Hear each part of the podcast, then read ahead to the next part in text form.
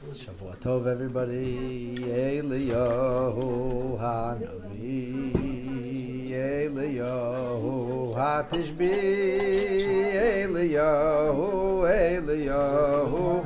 Hey l'yahou agiladi b'meirayav yaleinu. Imashi hi ben David. Hey l'yahou hanavi. Eile yahu hat ich bi yahu Eile yahu. Eile yahu agilodi bim heira yav yaleinu ima shihi yar ben david. Eile yahu hanavi Eile yahu hat ich Eliyahu Eliyahu Eliyahu Agiladi Bimheira Yavei Aleinu Imoshiach ben David.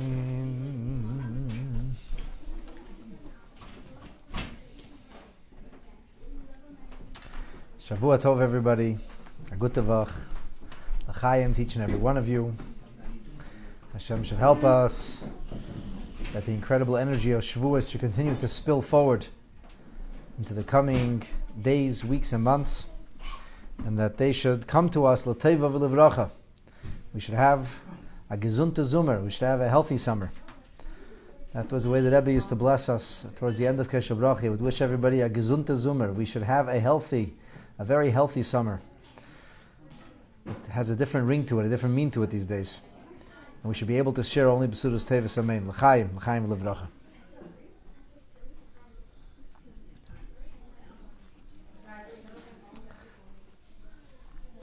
So I want to begin by sharing with you um, a little a little bit of Torah tonight. It's a it's it's it's a very old idea that I'm going to talk about. It's something which is widely discussed. In fact, the earliest documentation of the question is found in the writings of the Ibn Ezra, and it's talked about in Chassidus in multiple places. And chances are that I've I've I've maybe shared some of this with you one time or another. But but this year, this particular nuance hit me in a in a unique way. So I want to share that with you. The last time that the Rebbe said a mimer in what we call the signon, in the syntax of a mimer, the Rebbe actually, you know, his, his tone would change, his, his the, the, the, the tenor of his voice would change was on the eve of Erev Chag HaShavuos in the year 1989. The Rebbe was standing at his lectern. It's very unusual. Only one other mimer, to the best of my knowledge, ever recited by the Rebbe in a standing position.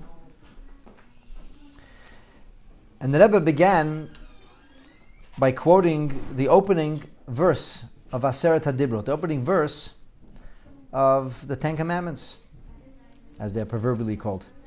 Anoichi Hashem Elikecha, I am the Lord your God, Asher Hoitzesicha me'eretz Mitzrayim, who took you out of Egypt. So this verse is, as I said, it's the opening verse. If you will, it's God introducing himself to the Jewish people.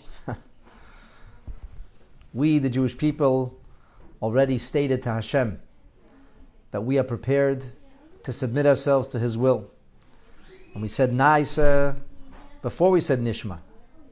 We're prepared to listen to what Hashem wants from us, to do what He wants from us, to be obedient, but then, of course, to try and understand. And as a result, we had halos or crowns that were brought to us by the Malachim. And now God is introducing Himself with this mass revelation. God is speaking to the Jewish people, and He says, Anoichi, I am Hashem Elikecha. And when He introduces Himself, He does not say, I am the God who created heaven and earth. He said, I'm the God who took you out of Egypt. And this is a famous question. If God is going to introduce himself, us, to him as, you know, God, and we have to serve him, so he should speak to us about Brias Shemayim Va'aretz, about the creation of heaven and earth, which is a far, far greater feat, if you will, or something that's far more remarkable. It's a very old question. The Ibn Ezra, in fact, says he heard this in the name of Rabbi Yosef Halevi, who I'm assuming is the Migash.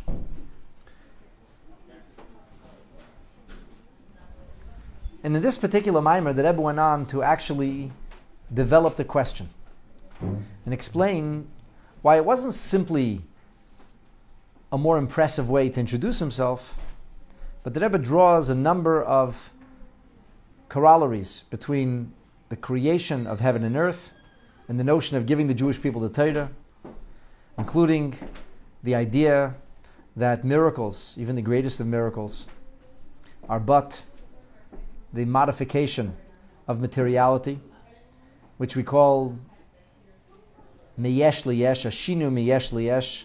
There's, there's a, a nuclear physics in play. So God makes a miracle and He modifies the nuclear physics. But creation is called ex nihilo, yesh me'ayin, something that comes out of nothing. And the Rebbe draws a connection between that and the concept of Torah. And he really develops the question very, very significantly.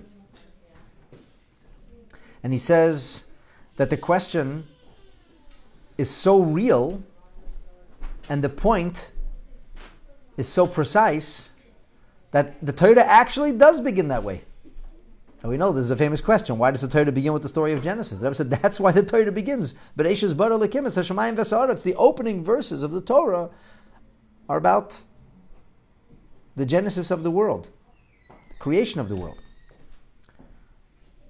And the Rebbe says we can see this also because Rambam, Maimonides, when he introduces us to the entirety of the oral Torah, as he redacted it into halachic form and halachic prose, the Rambam talks about Anoichi Hashem Alikecha, and he says, what does that mean?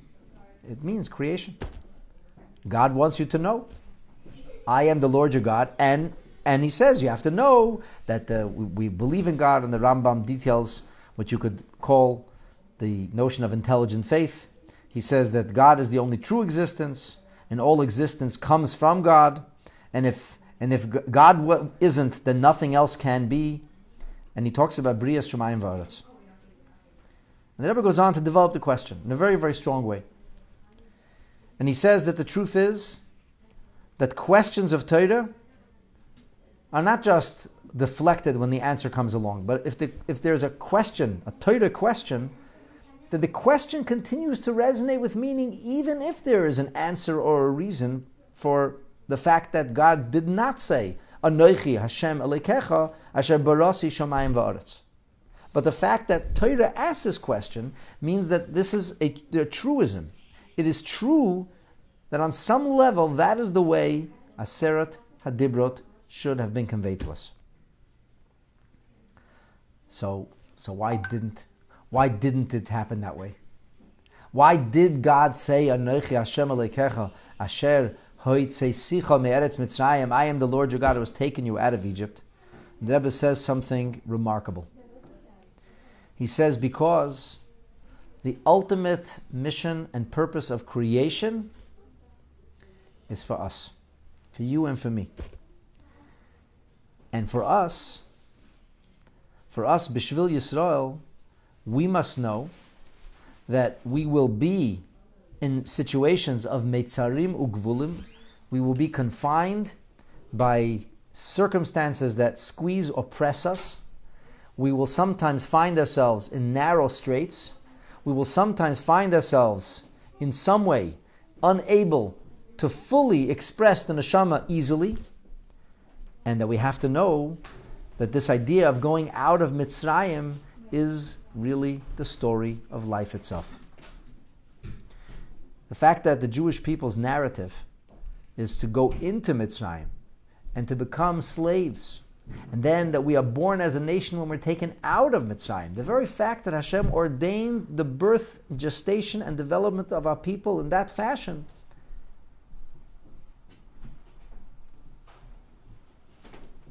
We just lost everybody. The whole Zoom just died. Mm-hmm. Facebook, okay.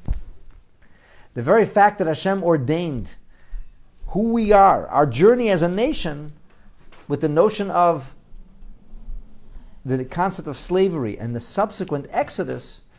So, so this really, in a, in a sense, captures the essence of who we are and the essence of how we, the Jewish people, have been tasked with a message and a mission and a purpose of transcending that slavery and being able to go past those narrow straits. In other words, that we were in a Beis Avodim, that we were in a proverbial house of slavery. We were essentially shackled to the will of others, and that we were given the ability to transcend the subservience to other human beings. And that instead of being subservient to other human beings, we should become subservient only to HaKadosh Baruch Hu. In other words, as I understand it. What happened? How did we lose everybody?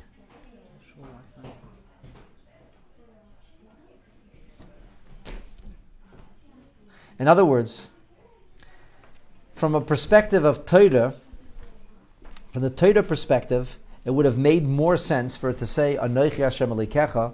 If you speak about the Torah itself, it would have been a greater or more natural reflection of the truth if God were to say, I am the one who, who created heaven and earth. But from the vantage point of you and I, from the vantage point of us as Hashem's special children, from the perspective of we who are given and tasked with a great mission. Aseret HaDibrot had to begin not with the overarching truism of creation or Genesis, but with the truism of what's meaningful for us. In other words, Torah is tailored for us. It's not only a question of what's more meaningful or what's more which which prose is more poetic or more appropriate from a Torah perspective. The question is what makes us tick and what makes us more effective. And the message that was being conveyed to us is Anoichi Hashem Hashem says, I am your God. Hashem spoke to each and every single member of Am Yisrael, and we felt as if He was speaking to us, and He was. And it was mass revelation, but received in the most personal of ways. And all of us were there. And everyone, every member of Am Yisrael participated in the events at Sinai because ultimately, because ultimately, Har Sinai, Matan Torah, is an empowering moment that changes us, our national and historic destiny forever. And HaKadosh Baruch Hu gave us what we needed to be able to succeed in our mission, to be able to overcome our challenges. So Hashem doesn't say, I'm the God who created heaven and earth. Hashem says, I'm the God who took you out of Egypt so that you and I know that we must never be subservient to any other force or power. And that Hashem has raised us and transcended all of us beyond the limitations that are imposed externally, and that we have the ability to set our neshamas free. This is the gist or a, kernel of that mimer. Very fascinating mimer. But it, it rang somewhat it rang somewhat more personally this year because we, we find ourselves in a time of tremendous Meitzarim Mugvulim. We find ourselves inundated and really overwhelmed with tremendous limitation this year. We weren't able to gather to listen to Aseret Dibrot. Some of you know I tried so hard. The government, the premier's office actually gave us permission, and it was like literally rescinded. You can get your nails done. You can go shopping for a new vacuum cleaner. You can do all kinds of other narishkeit. You can play golf. But don't we dare catch you reading from Hashem's Torah. It actually does not make any sense. Essentially, the message being conveyed to us is that from the government's perspective, Torah is meaningless. Religion is meaningless. God is meaningless. These are meaningless things. When, when, when we can be in a better state, you can resume your meaningless activities. But in the meantime, we'll do the important things. And I'm not suggesting, or I never suggested, we should do it in a way which would compromise people's health. You know, my idea that I floated to the cabinet almost two weeks before Shavuos was having us in separate parking spaces, two empty parking spaces, not one, two empty parking spaces. It's over 10 feet in between an individual or individuals from a single household. And there really was no reason that this could not have been done outdoors. But in the end, we are not avadim. We are not enslaved by any government. We're not enslaved by any foreign power. In the end, this is what Hashem wanted. For reasons that are beyond us, Hashem did not give us the privilege this year of being able to gather as a community to hear Aseret Dibrot. Hashem didn't give us the privilege this year of being able to come together and celebrate the holiday of Shavuos as we would have wanted to. So we have this limitation. We had this challenge. We had these mitzarim b'gvulim. But, my dear friends, we dare not, chas v'shalom, allow our spirits to fall. We dare not allow ourselves to become disillusioned or even disappointed. We have a job, and that is to serve Hashem with joy. And Hashem tells us when He took us out of Mitzrayim that this is the story of our lives, that there will always be Mitzrayims, there will always be limitations, and there will always be taskmasters, and there will always be difficulties and challenges that surround us, sometimes in a more pressing way, sometimes in a far less comfortable way. We've lived in a very comfortable gullus for a very long time, and now we're living in a very uncomfortable gullus situation. But they can't bring us down. Because we, the Jewish people, were given the koyach, Anoichi Hashem Alekecha, Asher Hoitze Sicha Meretz Mitzrayim. Reb Saadia Gaon says that the words Asher Sicha do not only refer to going out of Mitzrayim, but ultimately it refers also to the coming of Mashiach. And the Rebbe frames it a little differently. The Rebbe says that we know when Mashiach will come, that it says, Ki Mitzrayim, arenu neflois. Just as when we left Egypt, it was amidst magnificent wonders and extraordinary miracles, when Mashiach will come, it'll be miraculous and magnificent even in comparison with going out of Mitzrayim, as the prophet Micha says. And the point then is that we draw a corollary between going out of Mitzrayim and between the coming of Mashiach. And the deeper message for all of us is that all of these challenges and difficulties, everything we need to transcend, is all part of that process. A process that began when we were, so to speak, taken out of Mitzrayim, a process that reached its fruition and its climax when we received Hashem's Torah, as we know that Moshe Rabbeinu was told very clearly, that taking the nation out of Egypt is not simply about freedom, but rather tavdun es alahor that we will serve God in this mountain. And in the end, Shavuot is merely the maturation, the fruition, the climax of the exodus of leaving Mitzrayim. And that's why Shavuot is not celebrated on the anniversary of Matan Torah, but rather seven weeks after the notion of Pesach and the Exodus. And that, and that, my dear friends, we must know that Yitzia mi Mitzrayim, Meitzorim, that going out of limitations and not allowing our lives to become influenced or chas v'shalom in any way harmed, not allowing our spirituality to become compromised, this is the essence of the mission that Hashem gave us. And through difficult times and challenging times and uncomfortable times and disruptive times, we have to keep our eye on the mission, the goal. The goal is to be able to modify materiality and transform the world. The goal is not to allow our spirits to fall. The goal is to remain buoyant and upbeat and optimistic and to serve Hashem with joy. Ivdu es Hashem b'simcha. Each and every single day of our lives. And we hope very much that this is coming to its end. Because you know, my friends, when Mashiach comes in Hashem, then the possibility of Meitzorim Ugvul, the possibility of these kind of limitations, is gone forever. It's gone forever.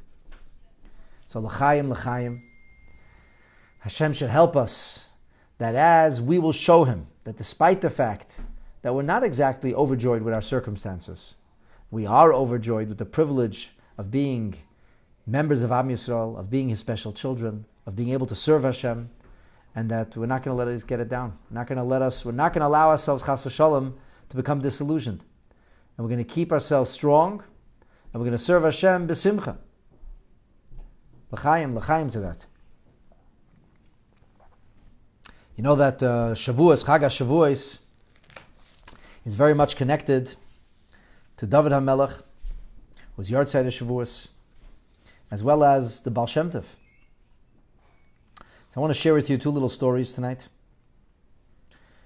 And one is a story, one is a story about David HaMelech's Tehillim, about the power of David HaMelech's Tehillim. Because, because that was David HaMelech's gift. David HaMelech's gift to us was Tehillim. So the story, as I read it, in a uh, book of Shmuas V'Sipurim, talks about a holy man, I presume a Talmid of the Maggid of Mezritch, whose name was Rabbi Moshe of Savran. He was a holy man, a tzaddik. And this Moshe, he had a mechutin. He had a, one of his children was married to somebody from Bardichev. Bardichev is, uh, of course, in the Ukraine. And the name of this Mechutin was Yankiv Yosef Chodorov. The reason I share the names of these stories is not because it's so important to know the names of these people from three centuries ago, but because it makes a story real when it has a name to it. And this Rabbi Yosef, Rabbi Yosef, was a very wealthy individual, very, very learned man, very pious man, and very generous, a big Baal Tzedakah. So the story, this particular story, is about this holy man, this tzaddik, Reb Moshe of Savran, who comes to Bardichev for whatever, some reason. And he he takes up his temporary lodging at his Mechutin's home, at this Rabbi Yankiv Yosef's home. Now, at that time, and I'm going to guess that this story took place near the end of the 18th century, probably in the last decade or two of the 18th century. 1780, 1790, somewhere around there. So there was a group of what you call Wasserträgers. You know what a Wasserträger is? Wasserträger literally is a water carrier. Think Fiddler on the Roof. You know, Berdichev is not a little town. It's not a little hamlet. I, w- I was in Berdichev. It's a fair-sized town. It's got city buses and everything. It's a it's easily 50,000 people living, maybe 100,000 people living in Berdichev today. So I don't know if the towns were that big at the time, but you know, running water they didn't have, and water is needed. So there was a whole team of people who did this for a living. They would go down to a well, go down to a river, and they would draw water. And then, you know, in that proverbial picture with the person who has the, the uh, yoke and two buckets on either side, and they would schlep the water. That's how they made a living. Not exactly a fun way to make a living, but they probably were in good shape. And most of the people who were tregers were very simple people. They were not particularly learned or educated. Most of them lacked sophistication. So there's this group of tregers, and this group of tregers, they decide to create what you would call today a union. The union of tregers. But the union of tregers was not going to raise their prices or see how they could gouge the public because people needed water. This union of Yiddish tregers made the decision that they would, since they're in a, a common of a common pursuit, you know, they, they do similar things. So they made this little union amongst themselves, and they decided that they would come together as a group, the union of Tregers of Bardichev, every Shabbos morning, early Shabbos morning, Bahashkama, at daybreak, before everybody else would come to Shul to daven, and they would recite the entire book of Tehillim, David HaMelech's book of Tehillim, together with a minyan. Now, this group, this uh, union of water carrier union, these Tehillim Jews, they heard that this famous holy man from Savran was visiting in Bardichev, and that he had taken up temporary residence in his Mechutin's home, Rabbi Yankiv Yosef Chodorov's home. So they, they chose a young man who was somewhat learned, what you would call today a Ben Torah, and they said to him, We would like you to please represent us at the holy man, to go see the holy man, go see the tzaddik. Because they were very simple people, very unlettered. But they had emunah tzaddikim, they believed in the power of tzaddikim. He said, We would like to send a pidyon, a letter, a, a prayer note, asking him to pray on our behalf. And they sent along, as was customary, money for the tzaddik to do as he pleased, to dispense of as he pleased. So they sent money in the pidyon nefesh, 25 ruble. I don't know what 25 ruble was in the late 18th century, but my guess it was at least several hundred, or if not the equivalent of several thousand dollars today. And they asked, they made a request of Reb Moshe. They wanted him to read over the little constitution they had put together. And if he would find it to be appropriate, then he should sign on to it. Like, you know, say, edit it. This, this is good. And to bless them. This young man knew the group.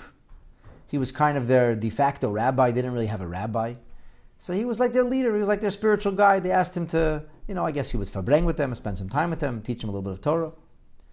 So the young man comes to Rabbi Yankiv Yosef's home and he wants to see the tzaddik. I said, usher him in to see the tzaddik. And he makes this request. He says, I have this group of tregers, group of uh, water carriers, and they, they're asking for a bracha. And they sent a, a, prayer note, and they're asking if the Rebbe could please read over the little constitution that they put together and to sign on to it, that what they're doing is good. So there was a young man who was happened to be in the house of Rabbi Yankiv Yosef Chodorov at the time.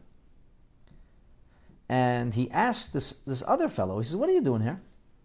So he said, well, you know, there's this group of treggers, group of Wasser treggers, and I, I, uh, I try to help them a little. I'm a little bit of a spiritual guide for them. And now they sent me to ask a bracha on their behalf. So he says, you? You, uh, a ben Torah, an educated person? You hang out with these, with these, with these ed- uneducated peasants? You? What are you doing with these peasants? Somebody who's able to study Torah should not be wasting his time saying Tillim, said this uh, young scholar. So the first young man, that young man representing this group, protested. And he says, Why would you uh, say that? You think just because somebody is educated in Torah, somebody is learned, that he's not obligated to say Tehillim? Do you not know the famous maxim of our sages? that David HaMelech prayed that one who would say Tehillim should it should be he should be remunerated by God like somebody who studies the most difficult tracts of Mishnah, which are called Negoyim and Aholis, very arcane and difficult Mishnayos. So the other Torah scholar says back to him, huh, it says kimo, as if.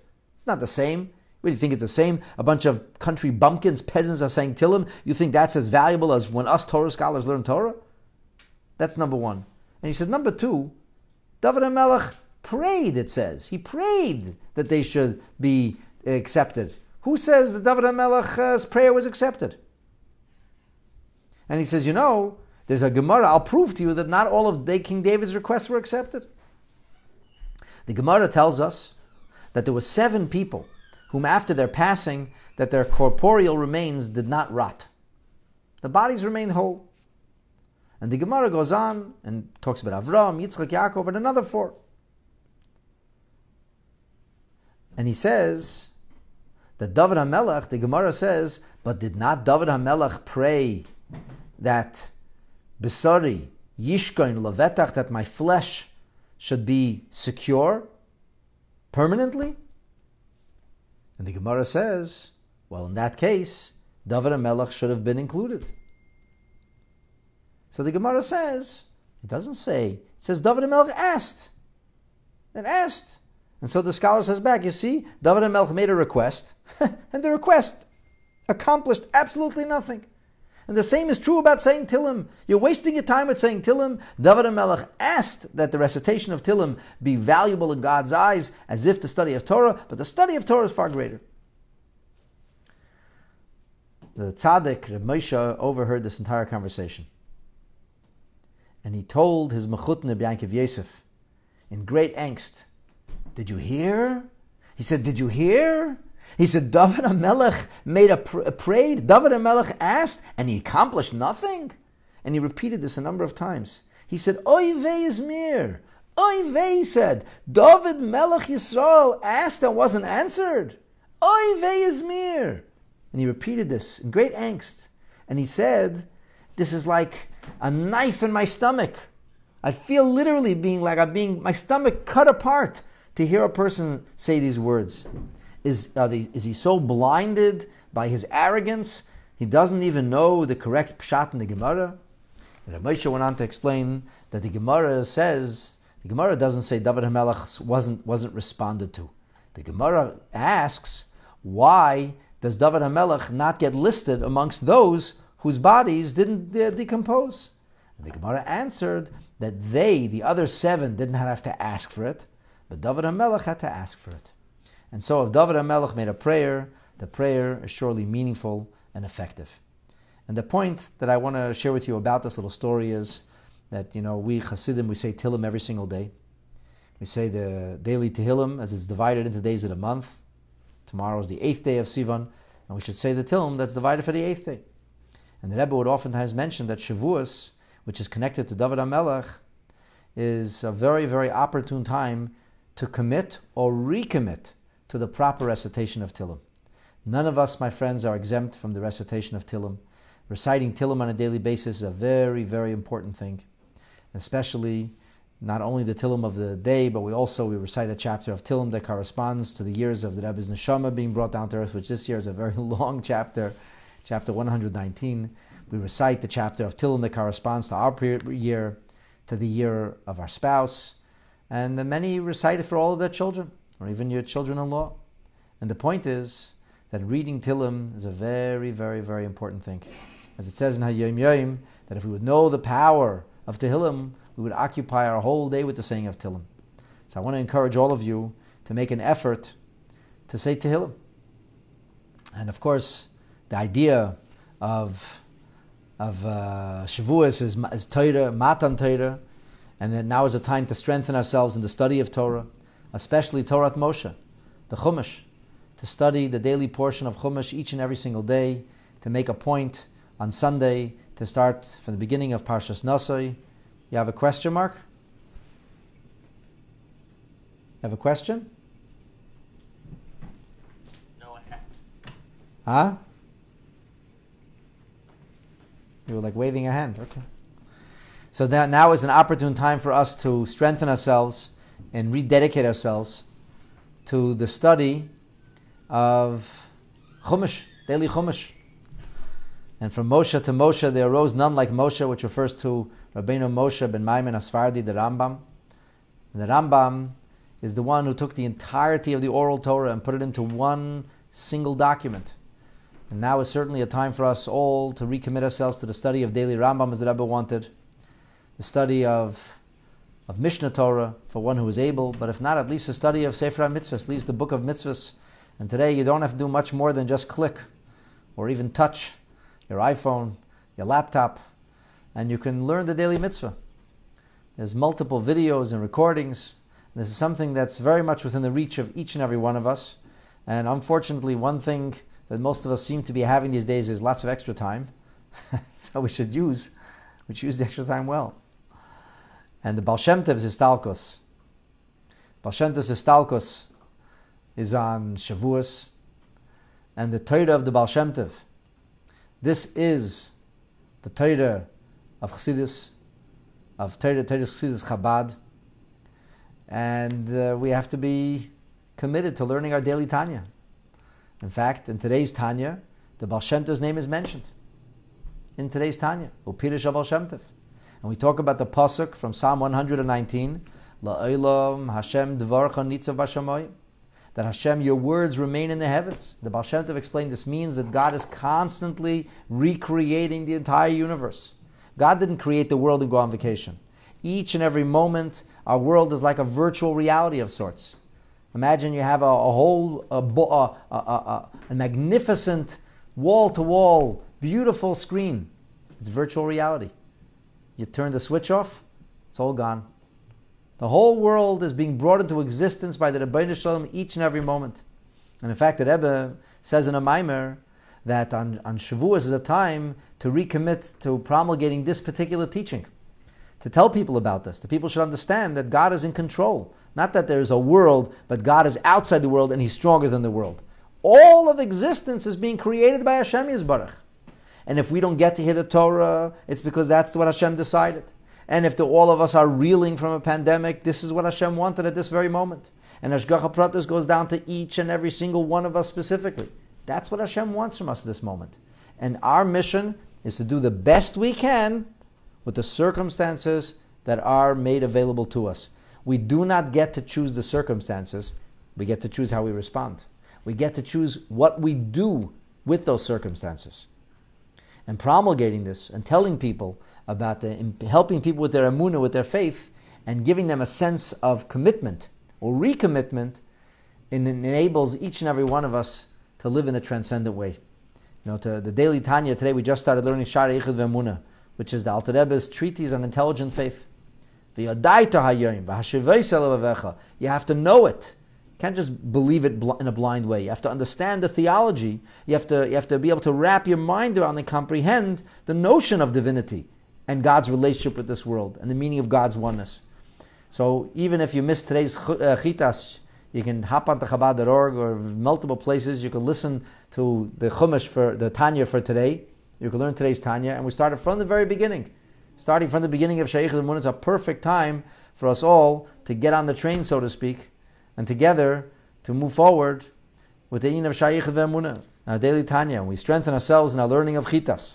We strengthen ourselves in the study of daily Rambam. Surely that will help us earn Hashem's bracha and we'll have atzlacha in ways beyond what we could uh, imagine for ourselves. I want to end with a little story. A story about the Baal. It's not a miracle story about the Baal. And the reason that I want to tell the story is because I have heard people casting aspersion on the Jewish people. Yidden, casting aspersion. The reason that this is happening, said one rabbi, the reason we have this pandemic is because people talk in shul. Now, don't get me wrong. You shouldn't talk in shul. And the fact that we're driven from our shuls is something of deep pain, and we should be more respectful in shul. And Amir Hashem and Hashem allows us back into his house. We should definitely be more respectful and definitely be more uh, silent. That's fine. But let nobody say that the reason that people are suffering is because it's you did this or we did that. To be mekatrig on Yidden, to cast aspersion on Yidden, is a terrible, terrible thing to do. And I'm going to share with you a story of a malach, of an angel, who was mekatrig on Yidden and suffered for it. None of us should ever speak badly about others. Do not speak badly about others. Do not point fingers at others. You can point the finger at yourself, but that's it. And don't chas v'shalom make suggestions, ridiculous suggestions, like we know the will of God and we know why bad things are happening. Chas v'shalom. There's a, a famous a, uh, a, book of halachic responsa. Shail Sechuvas is called the Shail Sechuvas Chacham Tzvi, the father of Yankim Emden. And there he brings a story. There's a there's a in his uh, opening there's there's a, there's a kind of like a hakdama, a preface to the book of halachic responsa, and he tells the story of his life. And amidst the story, he shares a story about the Baal Shem. He said the Baal Shem asked Hashem, made a request from heaven that he wants to be Mikayim, he wants to fulfill the mitzvah of Shimush Talmid Chachamim, of helping a Talmid Chacham. It's a great mitzvah to help, to provide service to a Talmid Chacham. And so the Baal Shem Tov asked which Talmid Chacham, who in his generation is considered an outstanding Talmid Chacham, that he should go, the Baal Shem Tov, should go to be Meshamash Talmid Chacham. So from heaven he was told that there are three incredible sages, great Torah scholars. There's a Goren Rebbe Ephraim Ashkenazi. There's the author of the Pnei Yeshua, Rebbe Shua Falk. And then there is the author, Rebbe Ephraim Zalman Shor, who authored the, sorry, maybe it's Alexander Sender Shor, who authored something called the Tvuas Shor, Bechor Shor and Tvuas Shor. So the Baal set out for the Lithuanian town of Brod, where this Rebbe Ephraim lived. Now, this Rebbe Ephraim was a very old man, and he wasn't well. And I'm not sure what the condition is called, but he was always cold. He's always shivering, always cold. And they would take him like to a sauna and warm him up, and he would give him hot soup and hot tea and wrap him up in blankets to try to give him a little comfort. So the Baal came to his home, and the Baal saw this very, very elderly, fragile Torah scholar shivering under blankets and pillows, very uncomfortable. And it was a, it was a summer afternoon.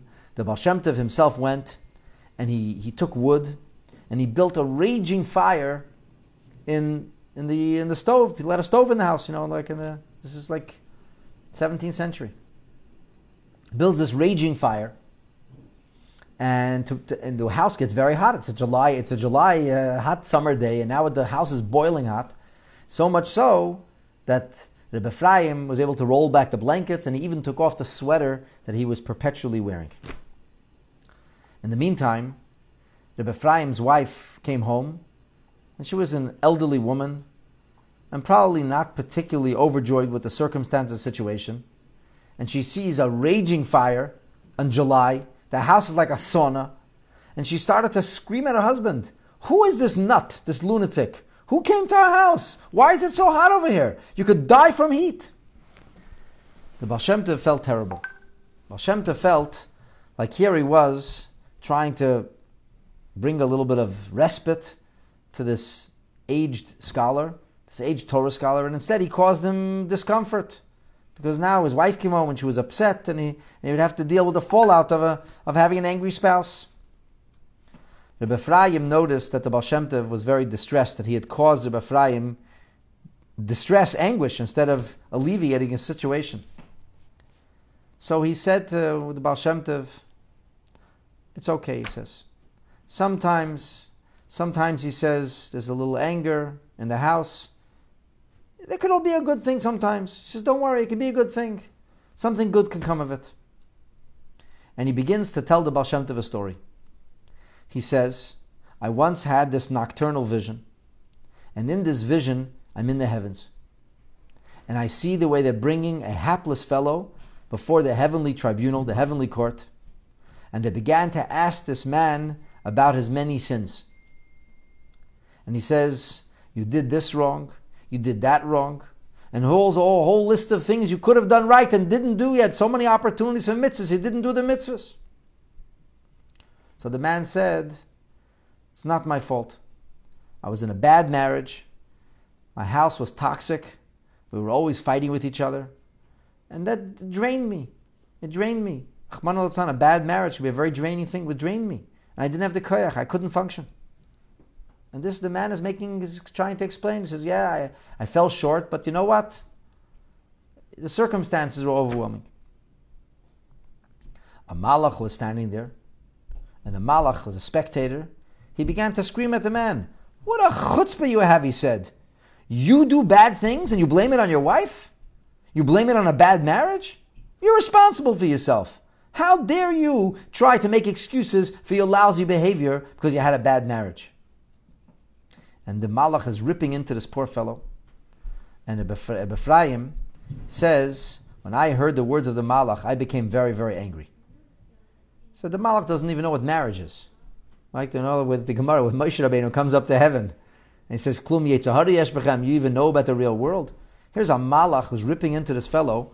He's living in the real world. He doesn't even know what this, what this world is like. And so, Rebbe Ephraim said, he began to yell at this malach. How dare you open a mouth? How dare you cast aspersion on somebody? Do you know what he went through? Do you know what the pain of a bad marriage is? Who are you to, to go to, to judge somebody else? And so he said, in the end, I was victorious. I saved this person from much harsher judgment. And in heaven, they decided that this fellow, this angel, would have to come into a terrestrial neshama. He would have to come into this world and he would have a bad marriage. And he would suffer from that kind of circumstance or situation, and we'd see how well he did. The Ephraim said, You should know that this young man ended up living in my very city here in Brod. And he got married, and it was a terrible marriage. It was a terrible marriage. It was toxic. They could not get along for even a moment. And in the end, he got physically sick. He had a breakdown, he got physically sick from this terrible marriage he was in. And they came to me to get divorced. And I said to the young man getting divorced, I said, Aha, now you won't cast aspersion on others again. Now you will not point an accusatory finger at others when you see them not doing what they're supposed to do. And the Rebbe Ephraim told the Baal Tov, this guy didn't last much longer. He said within two years, you know, his body and soul separated, and he went back to being a malach. But he said, but a person should never be mekatrig, never cast aspersion on Yidden. And so, my friends, let us never, ever, ever cast aspersion on Yidden. Let us never be mekatrig on Yidden. Why are we dealing with this terrible situation? I don't know. If somebody wants to make a crusade about not speaking in shul, Tavi of bracha, it's a very good idea. If somebody wants to say we have to do mitzvahs better, fine, do mitzvahs. But please, let us not link the suffering of others and the disruption of, of life as if we know the will of Hashem we know the way of Hashem. The ways of Hashem remain for us a mystery. We should never ever point fingers at others. We should never ever judge others. We should always give everybody the benefit of the doubt. Benefit of the doubt means if you look at somebody and you can have to interpret the, the circumstances. And it's always everything's an interpretive. You could say that uh, the 99% that this is bad, but there's a 1% chance that it's good. The Mishnah says, Havidanas kala adam lekafschus. Give everybody the benefit of the doubt unless you know otherwise. So, not judging others, giving everybody the benefit of the doubt, and knowing that if, if, if we ever, is ever any finger pointing that's ever appropriate, it's finger pointing at ourselves. And we should demand more of ourselves. We should try harder to serve Hashem. And we should appreciate the efforts that are made by others. We should respond to others in the best way we can. And hopefully, Emir Hashem, as we get out of these narrow straits that challenge and vex us personally, communally, and in the whole world today, we should be Zeicha Emir Hashem. We should merit to see the end of Mitzrayim, the end of Meitzarim, the end of limitations and the ushering in of a beautiful new world, which will be filled with merchav ha'amiti, with a true sense of openness and freedom and spaciousness, as we continue to grow in our relationship with Hashem, as it says, Sadikim yelchu every yid really deep down is a tzaddik, and every one of us will go from strength to strength, and hopefully we will hear good news, we will share good news, and soon share, be sharing the best news of all, that Higia Zman Golaschem, Bebias Mashiach Tzidkenu, meriting Torah Chadasha Me'iti Teitzei, B'mheira, Ubi Amenu, Amen. L'chaim, l'chaim.